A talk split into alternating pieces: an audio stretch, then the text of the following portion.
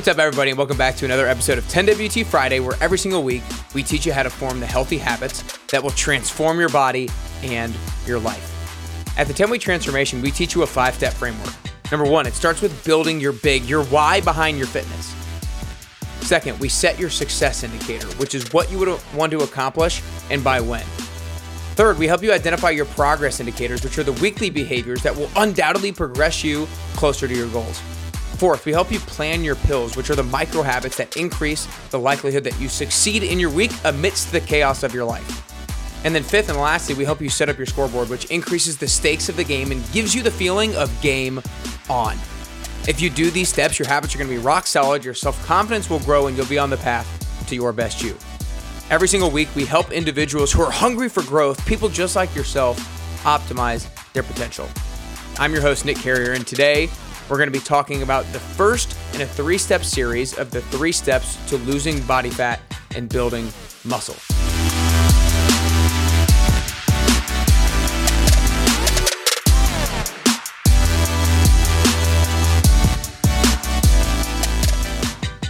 Ultimately, that's all our goal, right? Every single one of us wants to build muscle and we want to lose body fat, no matter who you are. If you're an athlete, if you're a mom, if you're young, if you're old, if you're a guy, if you're a girl, generally speaking, you probably want to lose body fat and build muscle. And there's a lot of science behind it, there's a lot of mental game behind that. But what are the three key steps in order to lose body fat and build muscle simultaneously? And so today is going to be part one of a three part series on how to do that. And each part has subparts to it as well. So today is going to be about the three rules to eating healthy. Now, before I kind of dive into those three rules, every single one of us knows that in order to lose body fat and build muscle, there's a few different factors into it, right? There's a nutrition aspect to it, there's a fitness aspect to it, there is a sleep, a water intake, uh, a mental strength and mindset component of it. And so today, or today, and in the next few weeks, I'm going to be really breaking down all the steps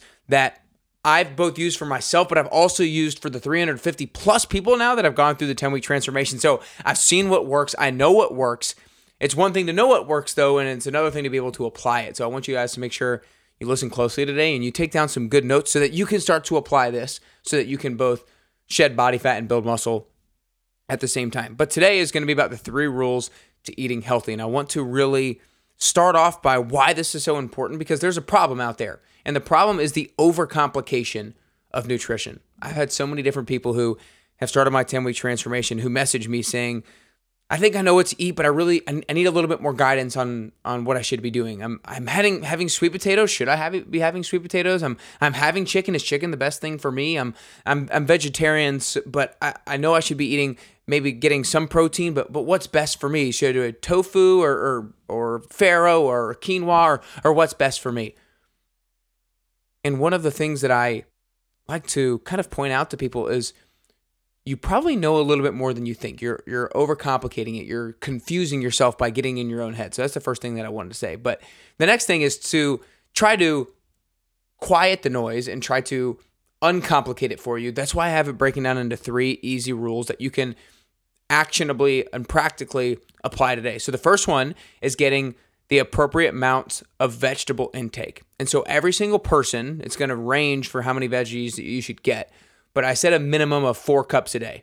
If you can get a minimum of four cups of vegetables a day, then you are going to be on the fast track to improving your health and improving your nutrition. And so there's a number of different reasons why vegetables are important. But number one, is it provides a great source of antioxidants. From the different colors of vegetables that we eat, they provide different sources of antioxidants, which are literally disease fighters and disease cures and disease preventers. And so having vegetables are a great source of antioxidants. They're also a great source of polyphenols, which have play a similar role in our bodies to antioxidants. And vegetables are a great source of fiber, a great source of fiber, which helps to improve and, and maximize our gut health. And so for each of these three steps, I'm also going to give you some different examples. So when we talk about vegetables, Think of your traditional green vegetables, your broccoli, your Brussels sprouts, your greens, your lettuce, your arugula, your spinach. Think cauliflower, think cabbage, think kale, think radishes, asparagus, and then red, orange, yellow, and green peppers. And there's cucumbers, carrots,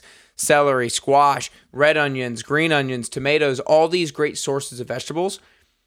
And if you can just simply rewind that and write down three, four, five, six of those vegetables that you enjoy, put that on your grocery list. So that's going to be number step number number one, rule number one of eating healthy is have good amounts of vegetable intake, at least four cups a day. Second rule is to optimize your omega 3 to omega 6 fats ratio. Now, some of you have maybe never heard of omega 3 or omega 6 fats, but let me just try to simplify it for you. Omega 6 fats are in a lot of the processed foods that we eat, and omega 3 fats are in a lot of the fatty fish and the nuts and seeds that we eat. And people who have a bad omega 6 to omega 3 ratio, meaning they have way more omega 6s than omega 3s, that's what leads to disease, to poor heart health, to a lot of different things, to clogs and arteries and such. But when it comes to a better ratio of omega 3s to omega 6, that is super critical. And so, one of the primary functions of omega 3s is cellular health and because omega 3s is literally what makes up our cellular membrane. If we can make our cellular membrane soft and permeable so things can easily go in and out of our cells, then that's what we optimally want. Another reason why omega 3s is, are super important is because they help to form brain neural connections. They are proven to help fight off diseases like dementia and Alzheimer's. And in some studies, they've been even shown to reverse dementia and Alzheimer's because of how powerful omega 3s are. And so, great sources of omega 3s are, again, things like fatty fish, wild caught salmon, and make sure it's wild caught because wild caught is really important because wild caught salmon have a higher amount of omega 3s than omega 6s. Grass fed beef is actually a relatively good source of omega 3s as well because of what the animals are feeding on. And then other great sources of omega 3s are things like flax seeds, chia seeds. However, I do want to say I'm not going to get to the new too much into the nuances, but there are diff- two different kinds of omega 3s as well.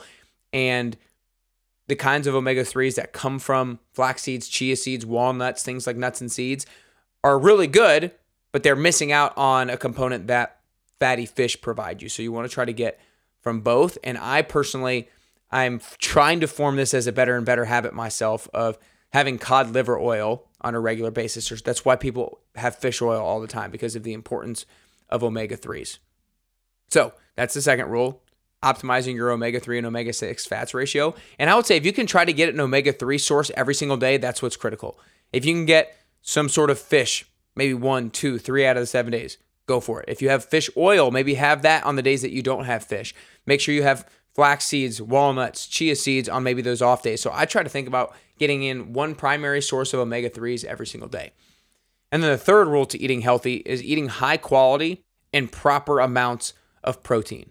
And all of us know the importance of protein when it comes to maintaining and building muscle mass. And when it comes to maintaining and building muscle mass, that's super important for our overall health and shedding fat because our muscle is the number one metabolic organ that we have in our body. That means it is the number one organ in our body that helps us to break down and burn fat and keep our metabolism going and burning calories. Another reason why protein is just so important is because it's satiating, meaning meaning it's filling. I mean, you've probably experienced on times when you have proper amounts of protein, you're just going to be more full and that's going to prevent you from overeating with your calories as well.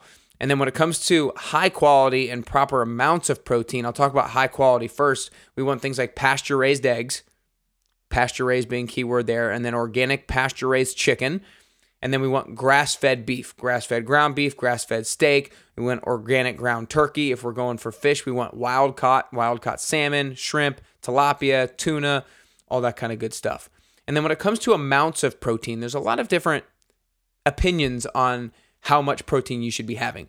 Basically, I would say if you can have, take your body weight and multiply that by 0.5 we should be having that many grams of protein at least on a daily basis. All is going to be very contextual. It's going to be very based off of your gender, your height, your weight, how much your weight training, what your actual goals are. Are you actually trying to build on muscle or are you just trying to maintain muscle? So, all those different things are going to factor into how much protein you have. I'm going to say if you're super active, you're a male, you're a little bit on the bigger side, with regards to maybe weight or muscle mass and your weight training a lot, then you want maybe closer to one gram of protein per pound of your body weight or more. And then If you're a small female who is not as active and your goal is just to maintain muscle mass, maybe around that, take your body weight, multiply it times 0.5 and have that many grams of protein on a daily basis. So, guys, the three rules to eating healthy. Number one is your vegetable intake. Can we get at least four cups a day? Number two, optimizing our, our omega 3 to omega 6 fat ratio. Can we get one source of omega 3s every single day? And then third, can we get high quality and proper amounts of protein? Make sure you're looking at the labeling when you're going to the grocery store. And can you get in at least half of your body weight in grams of protein every single day? That's going to be such a crucial step to optimizing your, your nutrition, which therefore will help you burn body fat and build muscle. If you want to get into more specifics and you want me to help you with your strategy, your nutrition strategy, your grocery list, your meal plan, then I would love to hop on a free call with you and discuss that today. If you want to, go to nickcarrier.com slash free call and I'll help really nail down what some good weekly nutritional goals can be for you. Again, nickcarrier.com slash free call. But I hope you guys are ready for next week. Next week is going to be the second step in really losing body fat and building muscle. And we're going to be talking about what does an optimal fitness routine look like? How much should you be strength training? How much you should be doing cardio? All of that coming next week. But I hope the things that you learned today help you get closer and closer to your health and fitness goals, and ultimately get you closer and closer to your best you.